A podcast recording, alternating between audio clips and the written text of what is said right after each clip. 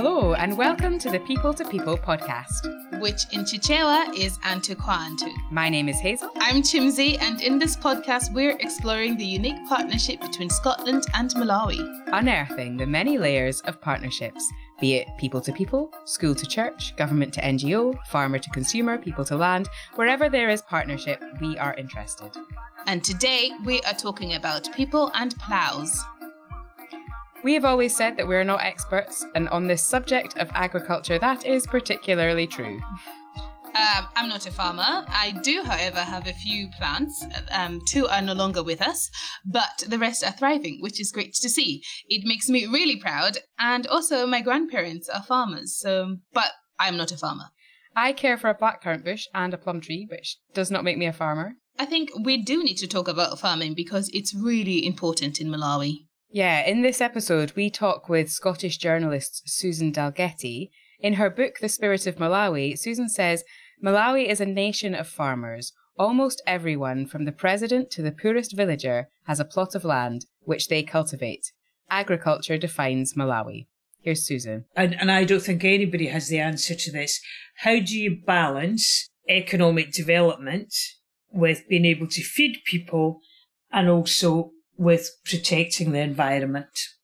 The two historically important crops in Malawi are tobacco and maize. So, maize is under particular threat from climate shocks and pests, and the kind of tobacco that grows well in Malawi is becoming unfashionable. Its burley, robust flavour used in Marlboro and Camel is no longer as popular as the lighter Oriental kind. We spoke with Mary Popple, who is the chair of Just Trading Scotland. You know, for, for me, it is really weird when people don't buy you know, fair trade bananas. Why would you go to somewhere else on the shelf when there's fair trade ones to buy? And we spoke with Joyce Jumapiri, CEO of Fair Trade Scotland. Every time I go to Malawi and I eat a banana, it's like, wow, a banana tastes like a banana. We also spoke to Philip Chidawati from the Malawian led Crops Project. In Malawi, most of the land is under it's communal land, so it's controlled by chiefs like the farmers that we are um, we are working with, um, a few could have maybe two acres, but an average is um, one acre of land. But let's set the conversation by hearing from Luwayo Biswick from the Permaculture Paradise Institute of Malawi. My parents used to grow tobacco, not food. Um, so they used to grow tobacco that we couldn't eat. Uh, they wanted to be making a lot of money, but they, we ended up uh, being poor because uh, the tobacco they were growing could not give us enough money to buy food, and we needed money to buy fertilizer and the like.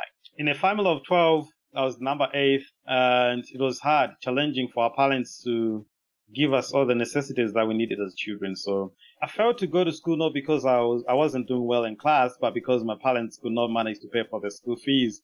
So I ended up uh, working for people to get food and uh, uh, get whatever I needed, daily bread, you know. There was a family in Malawi that was practicing permaculture, a way of farming and living in harmony with nature.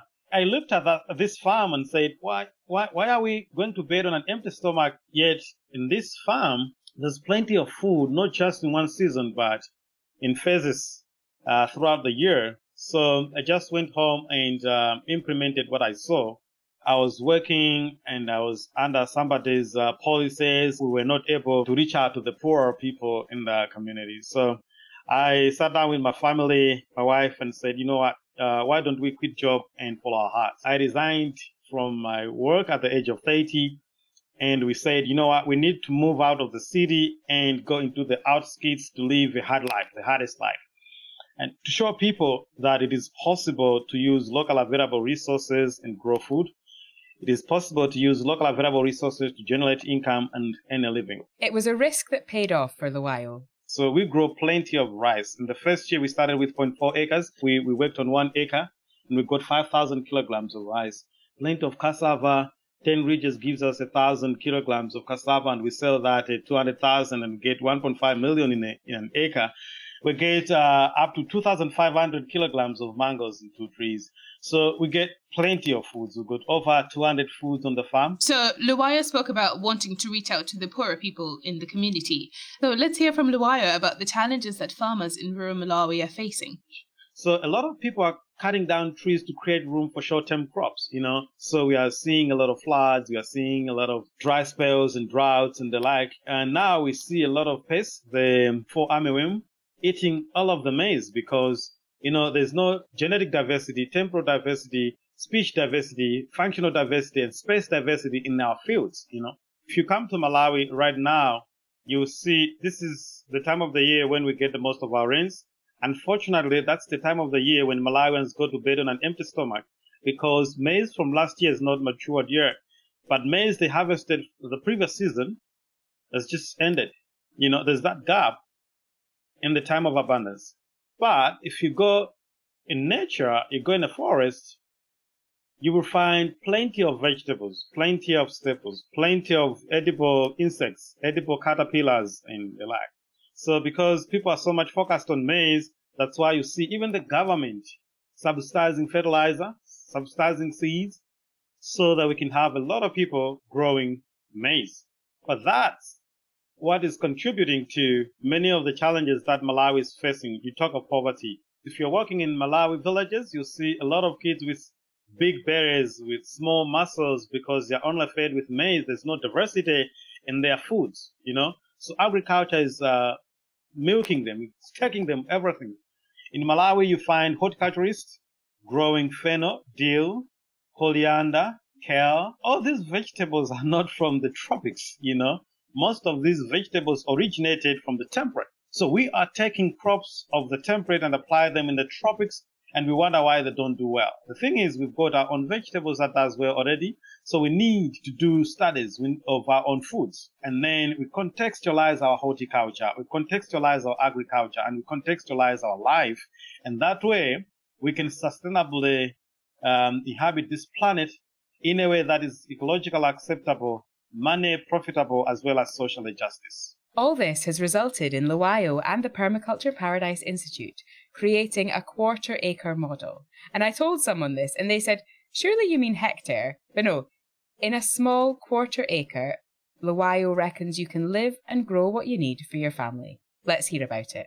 So we have a quarter acre model to demonstrate a 16 square meter house. It's a it's a roundabout um, that's uh, rammed earth and flashed, and uh, the floor is mud, and we've got a solar deep freezer inside it, and double bed inside it, and a small wardrobe, a composting toilet inside it, and solar lights. So this is to show people that 16, 16 square meters is enough space for a family.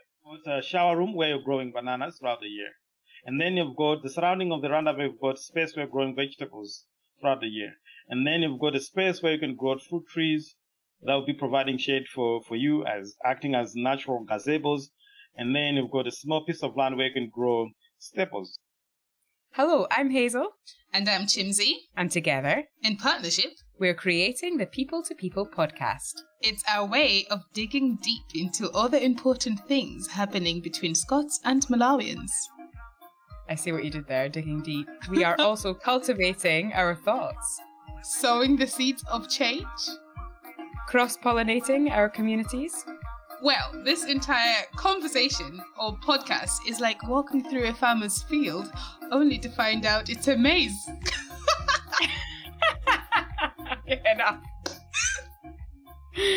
That was a good one. Thank you.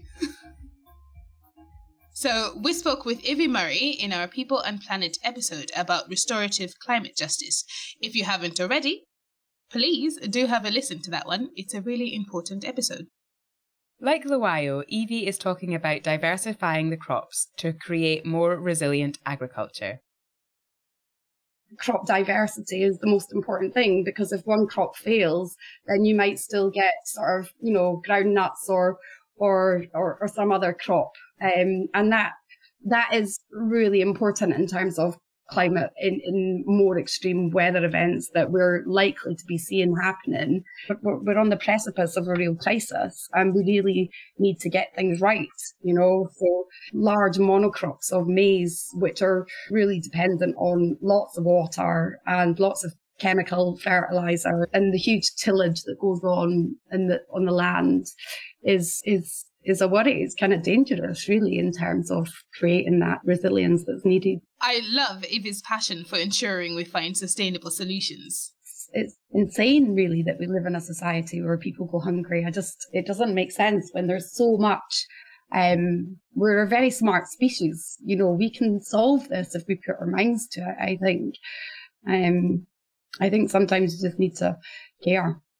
You know, food sovereignty first. Then let's look at how we can safely export crops around the world because you have to remember that climate change is, you know, carbon footprint of uh, food flying all around the world. We've all got very used to eating different things, but it's it's not really a sustainable system for selling crops around the world. Um, you know, exporting food from Scotland and uh, selling crops from Malawi.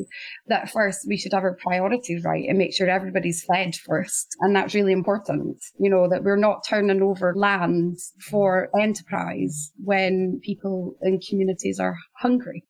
Yes, and I think Joyce Jumapiri from Fairtrade Scotland would agree with you, Evie, but she also stressed to us the importance of trade, not aid. So they're not necessarily mutually exclusive. I think that Joyce isn't suggesting that communities aren't fed first, but that farming cycles will mean that at some times of the year there will be an excess and at other times there will be a hunger gap. And when there is an excess, we make sure that Malawian farmers are able to sell at a good price. Malawians are not going to get out of poverty with aid. And I'm really, really sorry if I'm going to hurt other people by saying that because uh, I don't think any country can develop with aid. The type of trade we are doing with African countries and especially countries like Malawi, whereby people are on less than a dollar a day, uh, needs to be needs to be reviewed. If we want really to improve lives in Malawi, we can do that. Malawi, Malawi has got fantastic coffee. Malawi has got fantastic mangoes. Malawi has got fantastic fish. Have you ever had Malawi fish?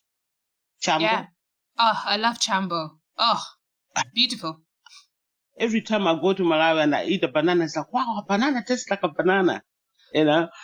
What's happening now is that people are taking a lot of raw products from African countries, Malawi included, and selling them abroad at high prices. That cannot be right. That can be right. Why are we not supporting products that will be produced and packaged in country? Because in that way, you know, there is value added. You know, the farmer makes a bit of a shilling. You know what I mean? So Joyce Jumapiri is a woman of many talents, isn't she, Chimsy? Oh, yes, she is. I am currently the chairperson of the Association of Malawians in Scotland and also the CEO for Fairtrade Scotland. I work in the community. I'm an asset coach. I'm a mother and a grandmother too. I'm also the social enterprise lead for the Malawi UK business group. Like Luwayo, Joyce grew up on a tobacco farm in Malawi. I'm a farmer's daughter, so I've always been interested in all things to do with farming. I kept asking questions, you know, like a child, probably tired my parents out, you know, why is it that we, we produce a lot, but we don't seem to move? You know what I mean? My parents were tobacco farmers, so that time tobacco had a lot of money coming to the farmers. Over the years, I've seen that the farming industry, you know, farmers have really, really struggled. So coming to Fair Trade Scotland has given me, you know, a platform to look at what's happening in Malawi with Malawi farmers. I remember when I was young, you know, every summer my parents would take us to the fields. I absolutely hated it because it's hard work. You know, it was really, really hard. And I'm like, I can't do this at all my dad used to like will give us each an acre and we'll compete on who plants fast and stuff. and probably I was the slowest one of them all. I would give like my friends in the village sweets to to help me plant my my wee acre. it's just too difficult our job. So you need to go to the fields very early, maybe around three and four. By nine o'clock, the sun is really, really too strong to do anything.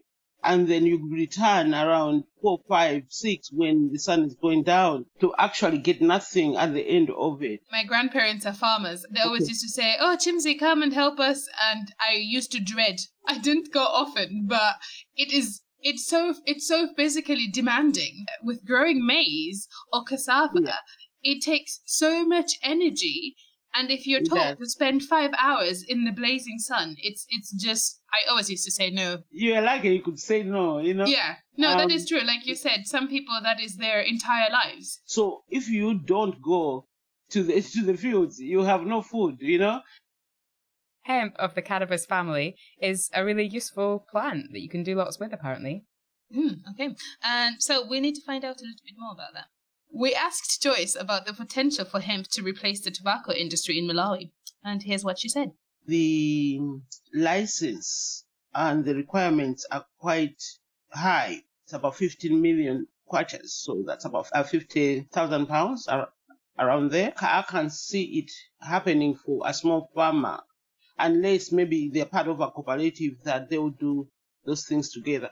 Quite interested in it because we cannot continue growing tobacco. Tobacco has done a lot of damage, and we know that. The way that we can look at how do we make, ensure then that smallholder farmers have got access to that and they got a, a piece of the cake. The, the danger, I say, because most farmers don't have resources. So you see a lot of excitement really in theory and in practice it's one of the big guns with loads of money coming and say, okay, I'm going to buy this farm and I'm going to do this and I'm, I've got access maybe either to politicians or the markets themselves, which is sad, but we we need to look for a space where smallholder farmers can can take uh, part in this. Yeah, I think that seems really key. And although I don't know loads about farming, but um, I've been listening recently to conversations about the, the intensive farming that we do in Scotland is actually really damaging to the land. We're completely saturated in fertilizer. Our farming practices are really brutal to the environment. Using less pesticides and machinery and more concentrating on biodiversity and like using insects and paired planting and that sort of knowledge Yeah, that perhaps Malawian farmers already have. That could be their resilience as well, right? yeah, yeah, and I think that's really Uh, that's the irony of it all, you know, because they don't have money to buy all these pesticides and fertilizers and stuff. Actually, it's a, it's a blessing because then we have organic food, not produced at mass scale, but that organic food cannot be sustainable to most farmers because of the way we are farming. We can't talk about farming without talking about climate change and the effect on farmers. I, I know that it's not the same type of quality of soil we have in most places like we had when I was growing up. I was really struck by Joyce describing the soil quality decreasing, so I wanted her help in trying to get my head round what a sustainable and food secure farming culture would look like. And so mm-hmm. we're needing to encourage people to farm in a way that has lots and lots of different crops and is about feeding their own community, number one. And then mm. whatever grows well, the international market has to adapt to that and they have to fit in with what's available rather than what we want being imposed on the land in Malawi, mm. which it can mm. sustain. Do you know what I mean? Yeah, yeah, and that's very true. I mean, when I'm talking about opening the international markets for Malawi farmers, I'm not, I don't mean that they starve Malawians who are producing the food, but because we use traditional methods of farming, right? Not a lot of Malawi smallholder farmers have got access to things like irrigation and uh, new uh, farming tools. So it is very, very difficult for them to plant different crops. We've got cooperatives in Malawi already. You know, we've got NASFAM, uh, you know, the Kasinthula farmers, the Mzuzu growers and stuff. How can we enable them and see and evaluate how that process goes so that it can be channeled out? I always believe that food security is linked, is closely linked to economic growth, you know, stable incomes and reduced risk and vulnerability. So that was one of the bases of fair trade. Uh, some years back in Malawi, right? Malawi was able, you know, for a few years to be food secure. Still the same Malawi hasn't moved somewhere, you know, that they were able to export the surplus and feed other countries. Surely it's been shown that it can be done. Another person that has been very involved with creating fair trade links with Malawi and Scotland is Mary Popple from Just Trade Scotland. Uh, well, I suppose I've I've been involved in fair trade for as long as I can remember. if I'm buying coffee, well, why wouldn't I buy fair trade coffee? And I think it's always been that. Why wouldn't I do this? You know, for, for me, it is really weird when people don't buy, you know, fair trade bananas. Why would you go to somewhere else on the shelf when there's fair trade ones to buy? Just Trade Scotland sell rice that they have sourced from small community farmers in Malawi. Because it's an indigenous rice, it it actually can be used for everything. I use white Kilombero rice for risottos and it's wonderful. And they had a very interesting way of selling their rice in communities, making sure that the produce never became separated from the story about where it came from. Uh, it had to start from, from nowhere. So it started with churches and then schools and, and part of global citizenship education in schools, which, you know, if a, if a school takes a 90 kilogram rice challenge, they buy 90 kilograms, 90 bags, one kilogram bags of rice, sell it to their mums and grannies and aunties and friends and neighbors or whatever. And it, it's been incredibly successful. It, it, it was a way of representing what the rice means to people. So 90 kilograms of rice is the amount a farmer approximately at the amount a farmer would need to sell to send one child to secondary school for one year. But this year, of course, that's just not happened. But what we have ha- happened, which is really interesting, is that when Tesco's and everybody else during that uh, the early pandemic, when all the shelves in supermarkets were empty, people started coming to us who hadn't been to us before. And quite a few of them. They're still coming to us. People are looking more at where their food's coming from, and they're thinking climate, and they're thinking um, ethics. So we heard a story about how Just Trade Scotland had been working in partnership with their farmers to ease the laborious task of collecting firewood. And women, ha- the women rice farmers have traditionally, um, and it's only the women, every three or four days walked up into the hills with their small children on their backs and got firewood, brought it back, and that is one of their really arduous tasks. Um, at the same time, rice is milled, and the husks from the rice or the husks are uh, discarded. And actually, you can make a, a fuel briquette from the rice husks. Mary told us that it was decided that there would be a briquette maker in the mill. And I asked Grace, Does that help you? And she said, no, because they live a long way from the mill. They don't have transport. So it doesn't help them in the now issue and in always the, the always the, the hard issue of getting of getting firewood to cook their meals with. So she put together, well, could they do it elsewhere? So if we're we're in the process of raising money for two groups of women farmers out in the country to build a shed, buy a briquette maker, and get the education to be able to run that as two small businesses. Now, isn't that brilliant? Hello, I'm Hazel. And I'm Chimsy. And together, in partnership, we're creating the People to People podcast. It's our way of digging deep into all the important things happening between Scots and Malawians. Uh, here's one. What do you call a maize problem? What? A cornflake.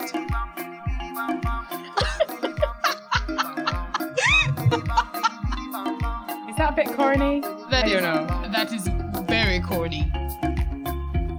And now we welcome to the podcast Susan Dalgety. Susan Dalgety has enjoyed a varied career in journalism and politics and has worked on a range of governance projects in Malawi since 2005. She is also a trustee for the Scotland Malawi Partnership and recently published a book called The Spirit of Malawi. Doing farming at a large scale that you need to do it if you're going to make lots of uh, export income out of it is quite challenging. If you if you're a family, mum and dad, five children, and you live in rural Malawi, the only way that you eat and earn enough money to you know buy soap and salt and the essentials of life is by growing your own food. But if everybody stays at that subsistence farming level, then the country will always be a low income country. And, and I don't think anybody has the answer to this. How do you balance economic development with being able to feed people and also with protecting the environment? And I I don't have the answer to that. Susan, I was really hoping that you would. how, the last how it person be- we've asked everybody else. Well, how how it happened here was there was an agricultural revolution, and basically rich people threw poor people off the land.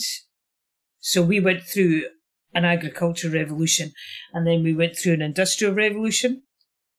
The challenge for Malawi is how you how you develop an economy and an education system that allows 85% of the population to achieve their potential. The global economy doesn't care about small countries, really. Climate change is a huge barrier. And you're also having to deal with humanitarian crises. Health, I mean, malaria is much worse in many ways than COVID. President Chakwera uh, and VP Chilima, I think, have one of the most difficult jobs in the world. The world is very rich if you, if you, if you take in its totality. If countries like America, China, and the UK, Europe invested properly and in a coherent, cohesive way in infrastructure for sub-Saharan Africa, rail, road, water, broadband, to almost kickstart uh, economic development, then that would make a huge difference. But everything's done, most things are done in a piecemeal way. Biden can't even get his infrastructure bill for America through Congress. So the idea of, of, of bringing together all the G7 countries to invest seriously in infrastructure for sub-Saharan Africa, I think it's probably too late. So what, so what rich countries do is they send humanitarian aid, which when humanitarian aid is required, that's absolutely the right thing to do. But the people of Malawi don't want to get handouts all the time. They want to develop their own economy. I also think there's an empathy issue from Western point of view whereby you, the most sensitive of us who are more likely to tune in, kind of panic when we see starving children and that to, it's impossible to get past that. Yeah, So yeah, yeah, yeah, yeah. Give everybody their breakfast Yes, first yes. before we start building a road. yeah, yeah, yeah. That's a very good way of putting it.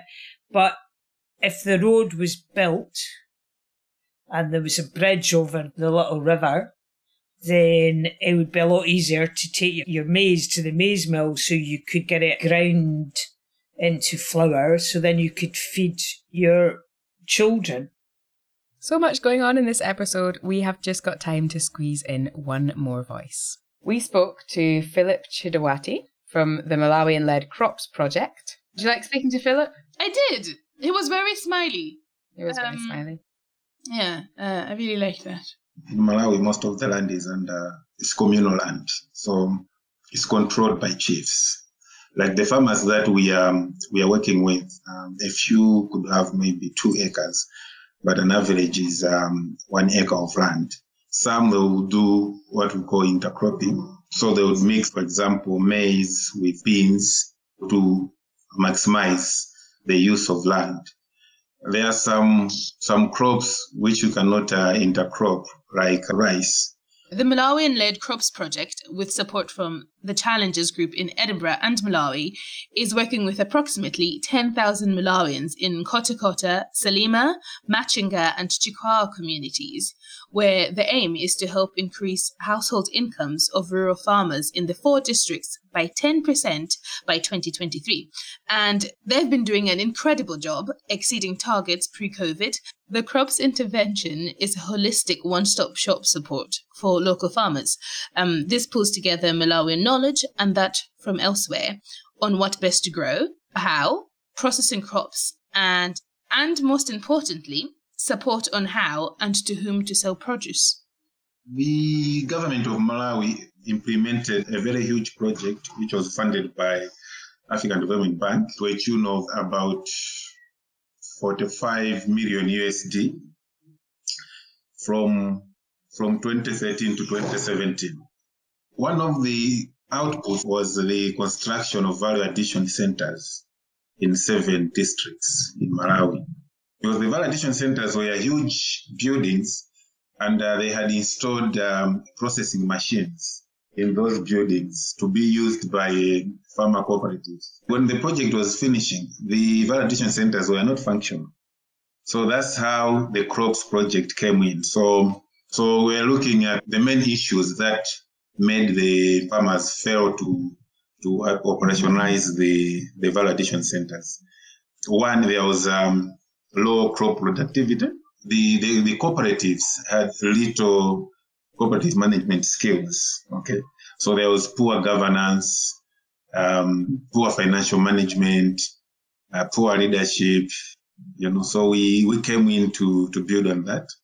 But also they didn't have um, adequate capital, so issues of um, access to finance. We have also been doing a lot of trainings on financial literacy for the, the general membership so that farmers understand how they can plan um, and budget or utilize their incomes after crop sales. We would like to encourage a lot of uh, startup businesses within the value addition centers. So, for example, we had identified um, some entrepreneurs to do businesses in organic manure making. Okay. This guy is making um, money through uh, organic manure making, but he's assisting the fellow farmers to, to use organic manure, which is much better in improving the soil health as compared to inorganic fertilizers. This is a combination of animal manure and um, crop residues.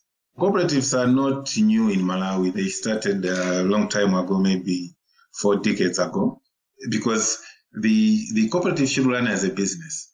And therefore, what we found that time was that these cooperatives didn't have clear revenue mobilization streams that they would use to get money to spend on operations and also increase their income, increase um, farmer shares through dividends and other things. I think the issue that is um, still outstanding, although we, we made some good strides on it, is access to finance. These groups, although we are building their investment readiness, they still fall outside the risk acceptance criteria by commercial banks. We had lent the, the four value addition centers that we are supporting uh, some capital to a tune of 35,000 pounds. We came up with a very simple way of assessing the, the, the institutions to, to design an in-house credit facility that helped these cooperatives to access financing, which was used to aggregate more crops for processing. That resulted in the cooperatives selling their um, uh, products the whole year round. And what do you have you learned about good partnership and the values of particularly like international partnerships? So Scotland working with Malawi. When does that work well and when does that not work so well? Honestly, we don't. yeah, interested. International partnerships, yeah. So, in terms of international partnerships, like uh, where it doesn't really work, I think to do with the understanding of the local context. Sometimes international partners would think this works in UK, can also work in Malawi. Uh, another good thing with international partnership maybe is is now the financial support. To be honest, without this project, these value addition centers wouldn't be operational up to now. We're on Facebook, Instagram, and Twitter. Please do follow us and tell a friend about us. Podcasts tend to grow when people recommend them to their friends, so we would love for you to spread the word about us. Yes, we are looking for a second season, but we need to build our audience. So every person that you recommend, we're very grateful to you. Our email is people to people pod at gmail.com. Let's continue the conversation. In this episode, you heard from Evie Murray, Luwayo Biswick, Mary Popple, Philip Chidawati, Susan Dalgety, and Joyce Jumapiri. It was produced and presented by Hazel Darwin Clements and me, Chimsy Dory. And today, we'll let Lazarus play us out.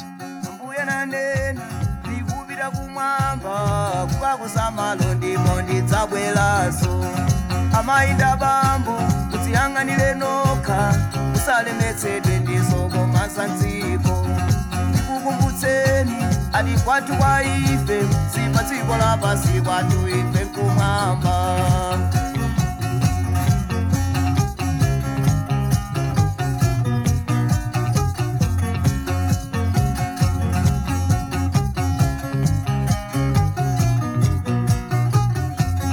ambuya nanena ndikupita kumwamba. Kukakusamalo ndiko ndidzabweraso amayinda bambo kudziyang'anire nokha musalemetsedwe ndizoko masanziko ndikukumbutseni ati kwathu kwa ife sipa dziko lapasi ife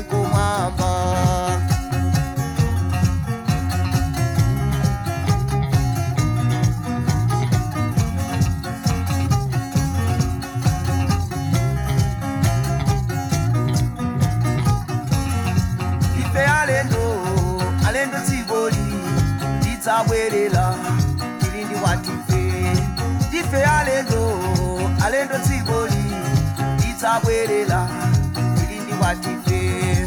Ife alendo alendo dzikoli tidzabwerera tili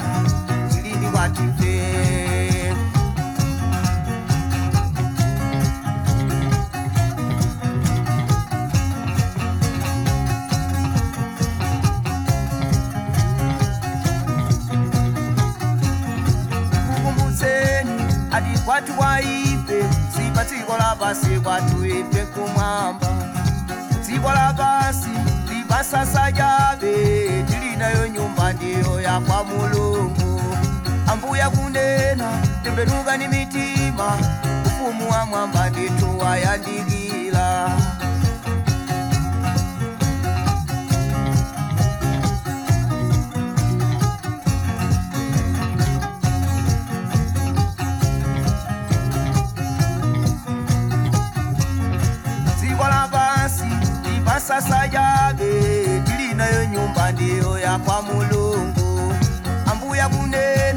kunena tembenukani mitima ufumu wa mwamba ndithu wayandikira ndikukumbutseni ati kwathu kwa ife sipa dziko lapasi kwathu ife kumwamba.